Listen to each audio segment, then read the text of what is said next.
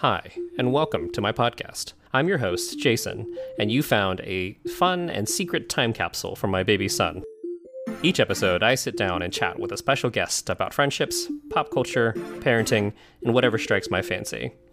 Really, the end goal is to make sure that when my son does eventually discover this, he's thoroughly embarrassed. In the meantime, I'm not quite sure where each episode or where the show is going, but getting there should be half the fun. All right. Uh, well, hello and welcome to Half the Fun podcast. Uh, my name is Jason. I am joined by a very special guest, Jen. Hello, Jen. Hi, Jason. So, Jen, you and I are both old friends, and uh, definitely we've traveled a lot together. Do you want to tell everyone a little bit more about how how that came about in terms of us traveling and what you used to do? Sure. Um, I am the former director of international admissions at George Mason University, which means I helped international students from around the world apply to George Mason uh, to study undergrad or graduate programs. And through our recruitment and marketing, um, that's how Jason and I met. We used to do tours around Asia to recruit more international students. It's true, and uh, one of the byproducts, uh, definitely, it's very uh, long and busy work, and we'll probably do a, a blog post about that um, maybe later. But basically, we had very small snippets of time during our travels together that we had free time because um, we definitely worked uh, 20, sorry, probably like 14, 16 hour days consistently with no, hello, Spock. Uh, your cat is, I see, jumped up on the yeah, just when I thought he was going to control himself by looking out the window. That's rude. Um, so one of the things, one of the small joys that we had in terms of uh, trying to keep ourselves sane was uh, having a lot of different food adventures too, which was a lot of fun. So I thought that that would be a really great uh, short topic to talk about today, um, just in terms of some of our different food adventures and maybe some burgeoning advice for anyone who also wants to explore good food while they travel. Yes, Terrific.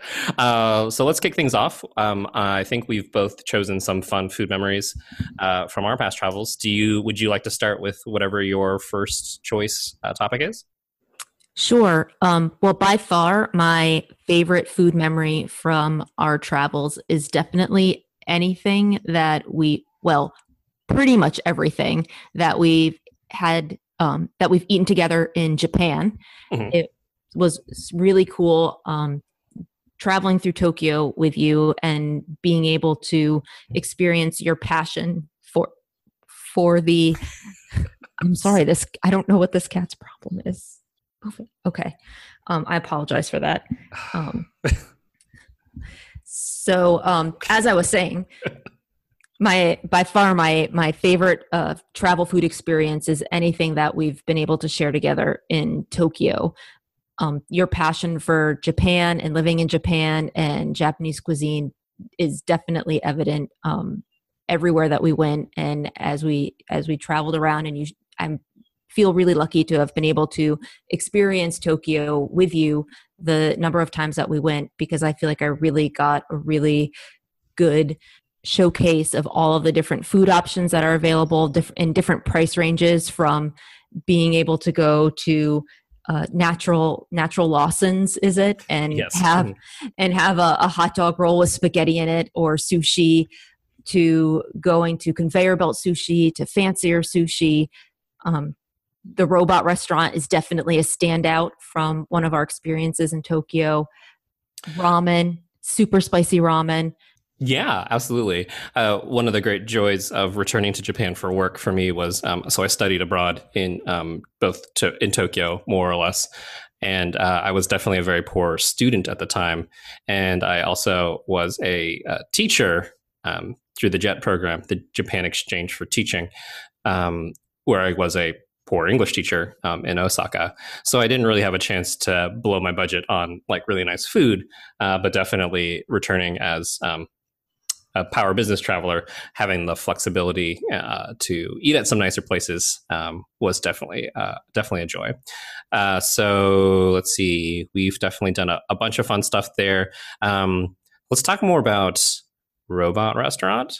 Yes, I knew that that was going to be a crazy experience, but I don't think I was ever able to even come close to imagining how crazy that was. I mean, we're talking women in bikinis riding dinosaurs, crazy. Yeah, and um, it's in um, uh, somewhere near Shinjuku, so it's near the downtown, and it's a, a, little bit of a tourist trap. And to say, I mean, it's it's technically a dinner show, so that falls under our purview of of food adventures. Uh, but really, it's like a boxed lunch, and the real star is um, these women writing um, all these random robot automaton type things. So it's something I've highly encouraged uh, multiple friends who visited Japan to go visit because it is um, kind of insane. Uh, it the website is I'll, I'll link to it in um, the blog post. Uh, sorry, the uh, podcast uh, description, but it's a lot of fun. Um, it's a little expensive, but if you ask your concierge or if you're at a nicer hotel, they typically will have some tickets. They'll chuckle first, and then they'll give you a ticket for like a two for one. Definitely, definitely worth it. One of the most interesting things I've ever seen in my life. awesome. All right. So I'm going to go with my, uh, let's see if we scroll up here.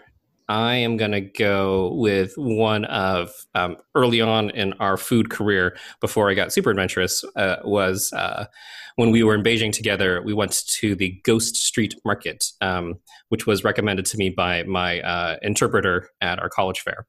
And so, uh, not having done any research, uh, we just went there and we wandered into a random hot pot restaurant. And definitely, this was a hot pot restaurant that was, I feel like, a little bit off the beaten path because they weren't really expecting uh, foreigners. So, uh, but they did have a picture menu, clutch, because neither of us speak Mandarin.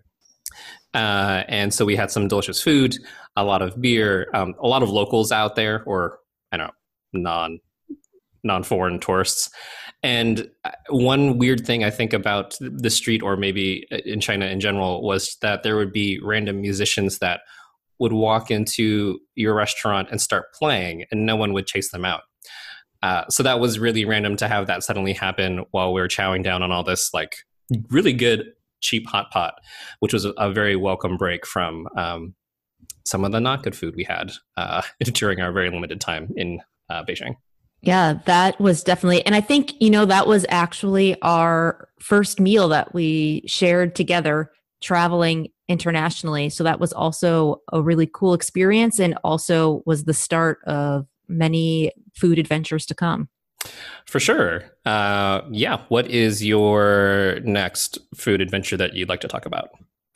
For me, the next standout is uh, definitely the meal that we shared in Puerto Rico, where I accidentally ordered a whole fish in addition to a bunch of other local delicacies and a giant pina colada shake. The food was delicious and we ate as much of it as we could. But I think what just the entire standout of the whole meal is was is the sheer size of the amount of food that we were able to consume in that time period because it was an accident ordering so much but we also knew how delicious it was and um, how what a great experience it was. So we weren't able to just not finish the meal but eat as much of it as we possibly could. And one of the to put into context this was um, definitely oh it was a while back when we went to Puerto Rico. So this was before all the disasters happening and the economic meltdown and things like that. So we went kind of at the perfect time. And um, what I appreciated about that was certainly um, you as a pretty fluent Spanish speaker um, got us around and for that particular meal it was kind of like a beachside shack almost a, a collection of beach shacks um, so definitely off the tourist uh, path. So it was both reasonably priced and um, a lot of great food. I do remember you arguing with the woman because I feel like you thought it was like a small fillet of fish, and so she's like, "This is too much food." and you're like, "No, whatever." And then she brought out this whole like deep fried parrot fish. Yeah, I, am still to this day. I, I look back on that and I really can't figure out where the breakdown in communication is because it's not like the first time that I've ordered fish in a Spanish speaking country or a whole fish. but I, I just I just really don't know what happened there. Um, we were hiking in the rainforest that day and I did get completely soaked. And as we know from other experiences, um, I just generally don't like to be out in the rain or um, get soaking wet. So I think maybe that just threw off my Spanish. I'm, I'm just not really sure what happened there, but we did a good job on all the food and it was delicious. So um, a memory that we didn't plan to make, but will forever be in, ingrained in my brain. Yeah, I don't think I have a photo of that parrotfish, but maybe if you do, um, we can throw it up on the blog too. Um, okay, if you scroll up, we can see the next thing here. So the next talking point uh, would be oh yeah, so this was a really interesting one. Um, so when we were in Kuala Lumpur, now that's a place I haven't had a chance to really explore a lot. I feel like we uh, only we probably spent less than 24 hours in KL, um, the three ish or four ish times that um, I've traveled there. So besides the Batu caves, um, this was a discovery. Um, and I feel like I found in a random blog post that I'm going to try to dig up from someone who lived in Malaysia. And so um, at the time, and I think this is still true, there's a sizable Indian population in Malaysia um, doing a lot of work, I assume. Um, and there's kind of the neighborhood called the Brickyards, where historically, I think Indians made bricks. I want to say uh, I'm a great historian, um, but not Southeast Asian history. Uh, so huge Indian population there, and so we, which I think was in walking distance of our hotel. Um, unbeknownst to us, there was a lot of construction going on because they were totally reshaping uh, that area. So we walked through like a lot of weird construction and things like that to finally get there. Um, it was Southeast Asia in October, so it was like super hot and sweaty, more so than usual.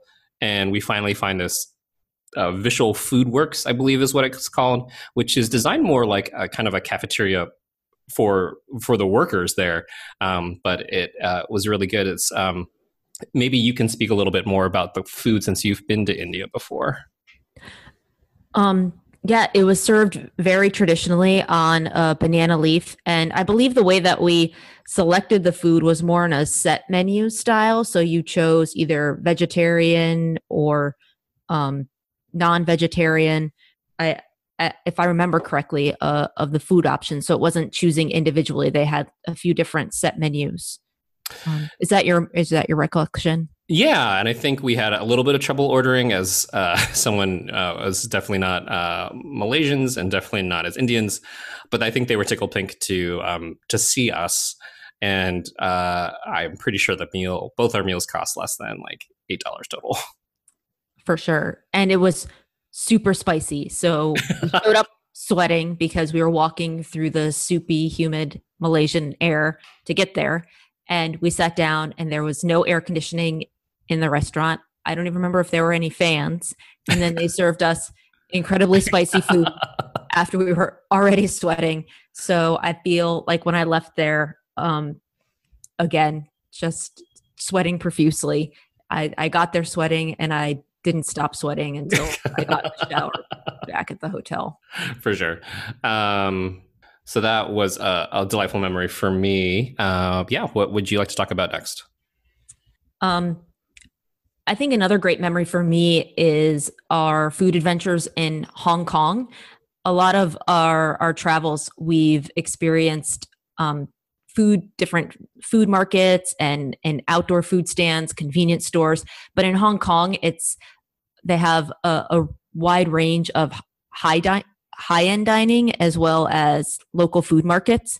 And one of the cool things in Hong Kong that I think we've experienced that it's hard to find elsewhere in Asia or maybe even other places in the world. I haven't really seen this, um, but the concept of the private kitchen where right. people open up their homes and create a, a small restaurant experience and the menu completely depends on whatever they want to cook that night um, the the ingredients that they're able to find.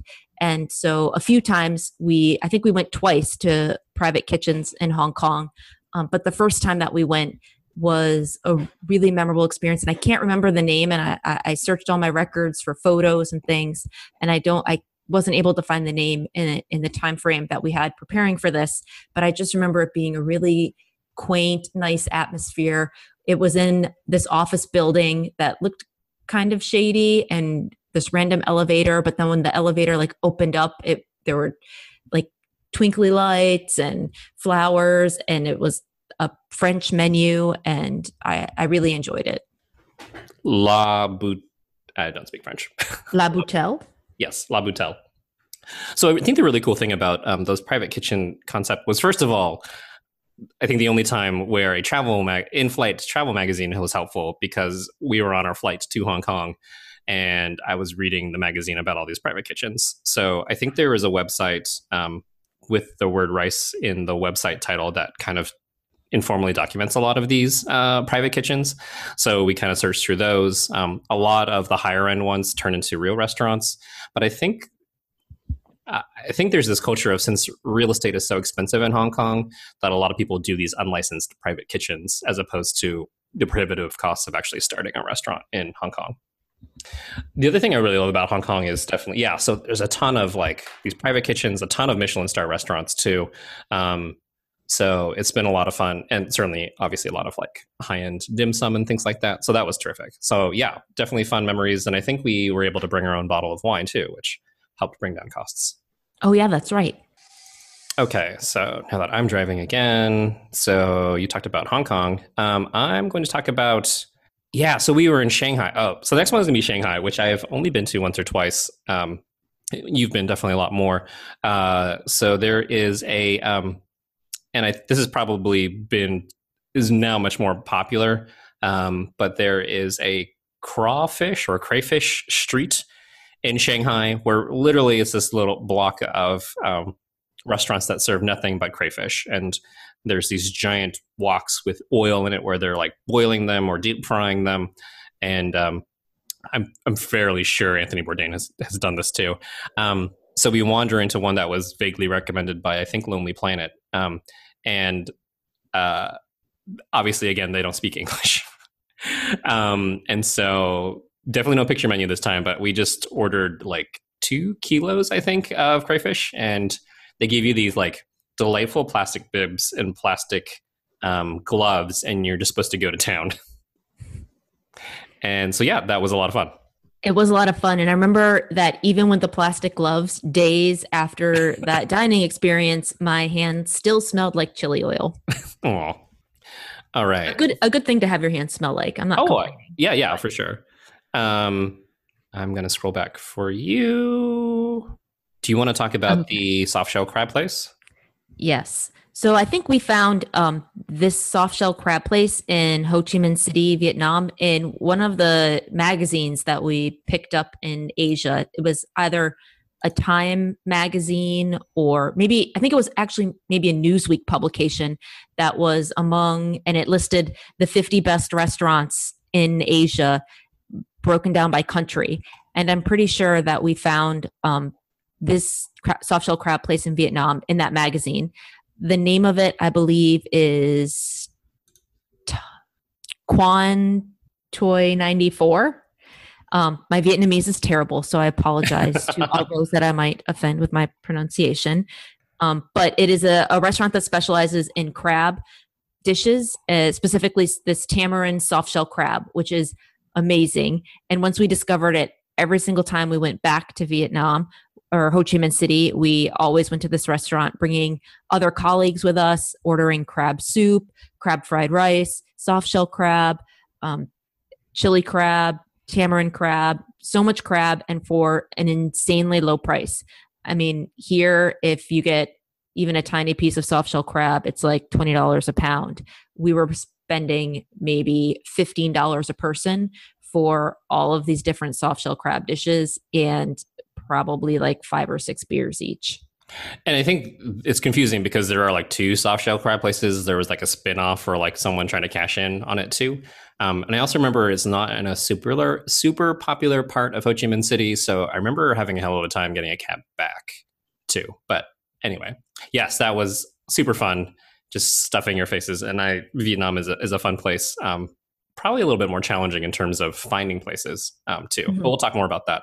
Um, I would love to. I'm going to switch and talk about um, probably my last one on the list. So Singapore, uh, very excited about Crazy Rich Asians coming up. And Singapore has a lot of crazy good food and things like that. But one of the things that they even talk about in the book is these hawker stalls. So basically, in different shopping centers, um, there are just basically there'll be like a full floor in like a parking lot, more or less, or covered parking lot. Um, that's open air, of course, so you're sweating uh, for just different food stalls. And so um, I think a favorite pastime for Singaporeans is to argue over which food stall and kind of what's the good food. Um, so we um, randomly went to a food stall and I a food center just because it was close by and convenient and recommended. And um, we saw this gigantic line uh, for congee um, for rice porridge, which usually isn't a thing in terms of um, what's fancy and what's good. Uh, but uh, I think we trusted our gut on that one specifically since it wasn't on like any um, food guides or anything like that, um, and it hadn't gotten like super popular because it had over been overexposed. So we waited in line for like 15 20 minutes and it was hands down one of one of the best congee I've I've ever had which is saying something I've I've had it a lot mm-hmm. and I that was my first experience with congee, and it was quite good I unfortunately didn't have a lot to compare it to but I enjoyed the chicken congee that I had and let's see oh there it is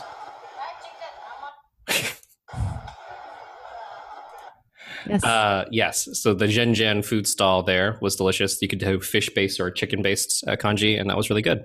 All right. Do you mm-hmm. have anything? Um, we can switch to least favorite foods. So definitely, we've had lots of hits. Um, we could fill probably three or four hours with our hits. Um, uh, but those definitely kind of noteworthy off the beaten path stuff. We've um, definitely had really good food too. Um, but I think these are really good, like street foodish or a little bit more unusual things. We've definitely had some misses for sure too. Um, do you want to talk a little bit? Uh, what uh, what food miss do you want to start off with? Sure. So I guess I'll start by saying I think some of these food misses are just kind of a personal preference or perhaps my own expectations of what I've heard about things. Mm-hmm. Um, that then once I finally try it, I'm like, wait a minute, this is it. Um, so I, I, I recognize that this is probably not misses for everyone, and these could be some people's favorite foods. Um, but for me personally, I just am I'm not able to appreciate them. Um, but one of one of the first things, and something that I was sort of shocked and disappointed with, and I know I'm going to probably upset a lot of people, um, but Singaporean chicken and rice. Uh, I um, oh, okay. I, I just don't get it. I've heard a lot about it. I read a lot about it before I arrived in Singapore. And then when we tried it, it was kind of my reaction was like, this is it. And this is made many different ways. And there are restaurants that serve very fancy versions of this. Um, and, and maybe we didn't go to the right place, or maybe I'm just missing the art of the dish um not not to say that it tasted bad but it was one of those those I don't know one of those those things in, in my my dining experiences where I had heard so much about it and then I tried it and I was like, oh, okay. Uh, yeah, it is one of the national um, dishes of Singapore. One of the most famous things, and it's basically like a, po- a delicately poached chicken a side of broth and steamed white rice is basically what it is. So I think it's supposed to be a very subtle dish.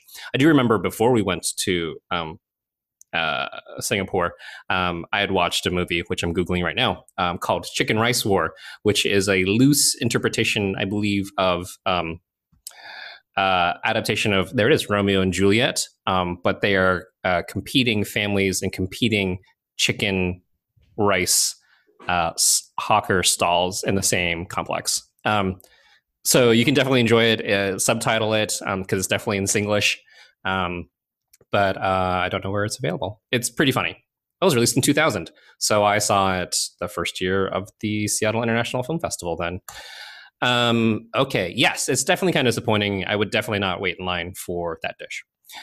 Um, probably the first thing that jumped to my mind in terms of um, things that we've done together is the uh, Shilin Night Market in Taipei. Um, is supposed to be famous for um, kind of food snacks and things like that too. And like the most popular dish is these uh, Taiwanese oyster omelets. Uh, which is basically like kind of like a lightly fried egg, oysters, and um, like a ketchupy type sauce. So it's not oyster sauce, what you think about, but kind of like a kind of like ketchup. Um, the texture is really gross. The oyster is really gross, and it's just not a good street food. And so you're both eating like oysters, which I think you and I have are pretty adventurous when it comes to street food. You know, you know what to watch out for in terms of fresh ingredients and things like that. And um, maybe I just didn't have a good one, but they all looked really gross and they it tasted gross. And it was one of the few times where I definitely just straight up threw away the food.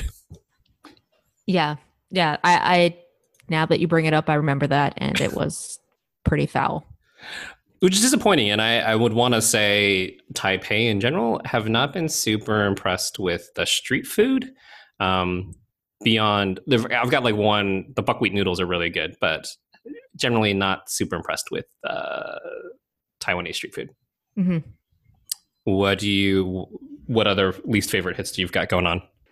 Um, the next on my list would be, and I know I started out this food review with saying that I've my favorite dining experiences with you have been in Tokyo and really enjoying the what you have to share with Japanese cuisine. But also, I think one of my least favorite dining experiences was with you in Tokyo when we went to this ramen place that specialized in fish based broth.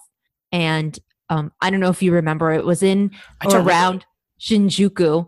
Um, it was this little little place and i could probably actually walk there from from the shinjuku metro the subway stop but it i just so fishy and it the broth tasted like i was drinking ocean water and i struggled to finish the bowl of ramen and i it just i tasted fish pretty much all night after that. It just would not go away um, and in general, I think it's it's something that for, with a, a Western palate, there are some pretty strong ocean flavors in Asia, especially um, sometimes you find that in dishes where there's appears to be no fish present, and it's really shocking and difficult to to uh, eat sometimes.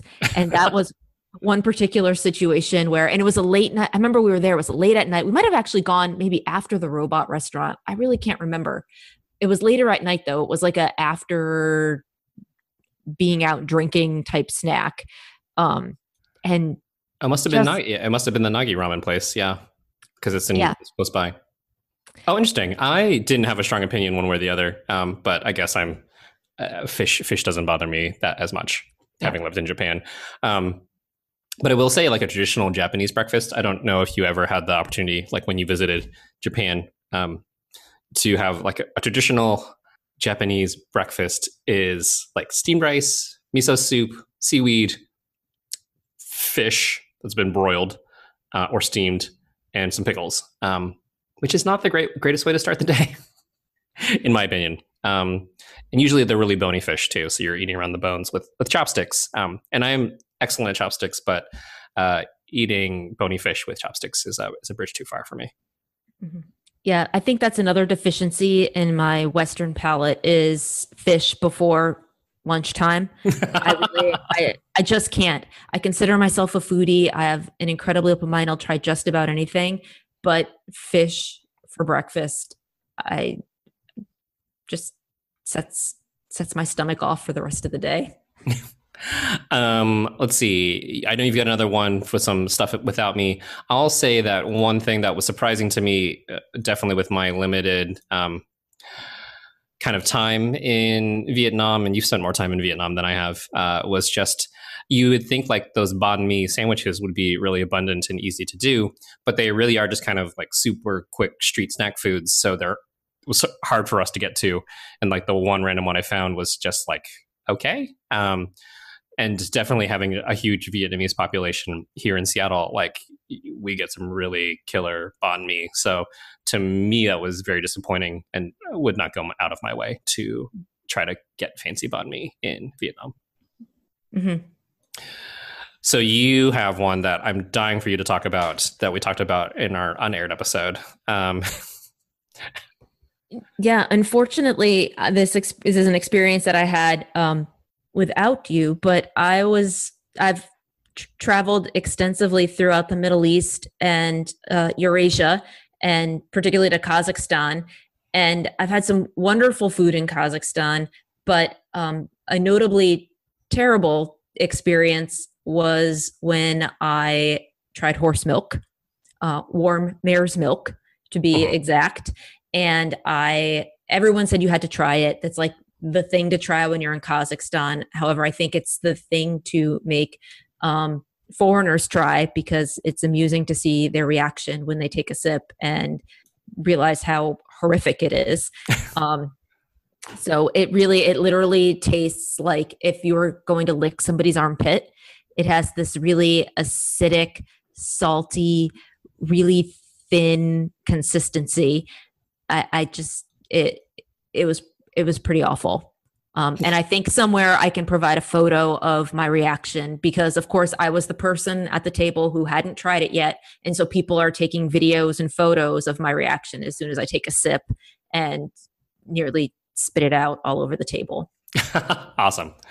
And I just found a video of the Oreo pina colada from Puerto Rico, which is right there. Um, sweet. And then, yeah, I think we can start wrapping up by going to our last topic. So, um, definitely the world has changed a lot in the 10 years uh, when we started traveling, both in terms of like smartphones and social media sites and travel sites and things like that. So people have a lot of options when it comes to um, finding slightly off the beaten path foods. Um, but let's talk a little bit about how we how we find these places. Um, and I think if other listeners would know that um, for me and also for you, it starts with a spreadsheet. yes. Um, so we, as you mentioned at the very beginning of this podcast, we were traveling on a very limited schedule in terms of free time. So we needed to really do our research up front and know exactly where we wanted to go in order to maximize every free minute that we had for either sightseeing or having a really great meal.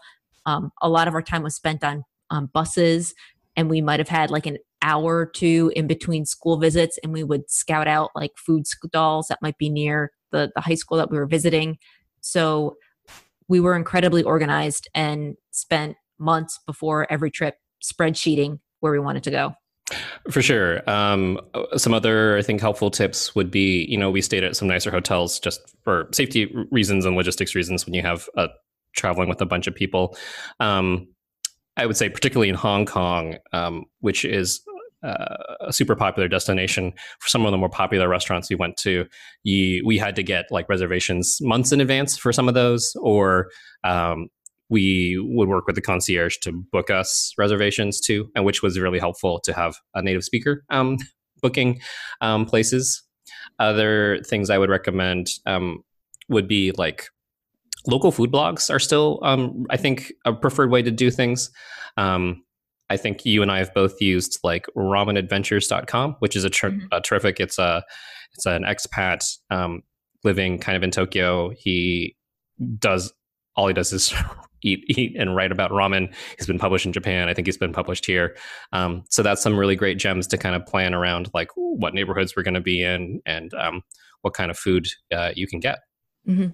And I would recommend if you're traveling back to someplace frequently, go into a bookstore or or go by the newsstand at the airport or someplace and see if they have any local magazines or regional publications that recommend restaurants or um, or different dining experiences in the area or look on the airplane as jason mentioned earlier um, because anything that's published locally would probably have a lot better information than a guide that you might buy here in the us geared toward the tourist traveler for sure and some of those places um, like Hong Kong, Singapore, I feel like those places are always changing quite a bit, um, particularly for the type of restaurants.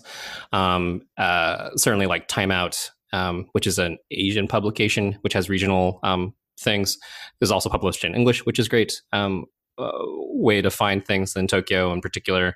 Uh, sometimes uh, you and I would accidentally stumble upon things um, particularly if you've got a budget for it. Um, there's like the world's 50 best restaurant list, the San Pellegrino the water people have a list.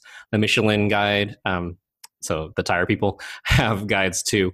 Um, if you want to find those really nice, unique, high end experiences, particularly if you know you want something high end, um, you've got not a lot of time and a lot of money, um, which rarely was us, but sometimes, um, or just finding things. Um, I think one of the great things is finding things right before they get Michelin stars, uh, just because in terms of the logistics of trying to get into Michelin star restaurants can be challenging. Mm-hmm. Any other tips? Um, oh, I guess yeah. Um, what other kind of resources do you use when you are doing food research? Um, I always look for like a local local blog. I use Yelp a lot. I'll always refer to TripAdvisor and sort of see what the the top restaurants are, but I, I sometimes take that with a grain of salt because you never there are so many people from around the world that rate things on TripAdvisor and list comments on TripAdvisor and people have so many different expectations that it's really hard to gauge what might be a really great restaurant or what might or actually what might be a really great restaurant but still has a poor review because people might have expected something different or been turned off by the price or um, or something like that. So I, I look at TripAdvisor, but I really kind of take what it says for a grain of salt. If I find that something on TripAdvisor has a poor review, but then a local publication or blog or or someone else who who seems to be really into food gives it a better review. Awesome. Um, one thing that I've done, particularly traveling solo um, with my independent travel, um, is sometimes just doing some really informal food tours. Um, like I've uh, particularly done that in like Bangkok or Chiang Mai, just like street food tours, which have been a lot of fun. Um, particularly, uh, I think for folks in like if you're going to a newer region, um, to basically have a local take you around both transportation wise to different places to order just food from different uh, food stands, particularly if it's a food you're unfamiliar with or don't know how to eat. Um, it can be a lot of fun. Um, fun way to like chat with people too, particularly if you're a solo traveler um, and you don't want to go, and if you are too old for a pub crawl or something like that. Um, food uh, food tours have been a lot of fun. Um, I've seen folks do that in Seattle uh, for like Pike Place Market, and they are actually a lot of fun and particularly they are, have arrangements typically with um, some nicer restaurants or more popular food stalls. So for me, that was a, a lot of fun. Particularly, um, is a lot more fun than just eating by yourself. mm-hmm. um, yeah, so that's kind of. Um, oh, and I guess the other thing I would say is definitely staying organized. But I've used definitely Google Maps just to market it, to mark everything um, as best I could, so that um, you could get around to these places too. Definitely logistically, it can be a challenge to get places if you're scattered all over the place for sure. So, any other parting advice for would-be food adventurers, travelers? I don't think so. Just keep your mind open and try everything at least once. for sure, including uh, horse milk. but not twice. Uh, terrific. Well, thank you. I'm sure we can have a repeat uh, thing as we dig up some older older memories. But uh, thank you so much for joining me, Jen. You're welcome. Thanks for having me again. Is there anything you'd like to plug in terms of Netflix or Hulu or fun books you're reading? Uh, no, not right now. okay. Well, I will definitely plug uh, Crazy Rich Asians, which comes out in August. Um, very exciting. Um, read the book. It is fun, and I think it gives you a little snapshot into Singapore. So I'm going to stop the recording here now. Thanks for listening to this episode. You can subscribe and rate this podcast on Apple iTunes, Google Play, Stitcher, and on our host, Anchor FM. Music used for this podcast includes Live Wire by Steve Combs, With a Whimper by Josh Woodward, and Olivia by Hyson. You can email us at halfthefunpodcast at gmail.com and send us voicemails through the Anchor FM app. You can check out more photos and commentary about this episode on our website, halfthefun.fun. That's halfthefun.fun, and like us on Facebook. Want to be on the show? Drop us a line. See you next week.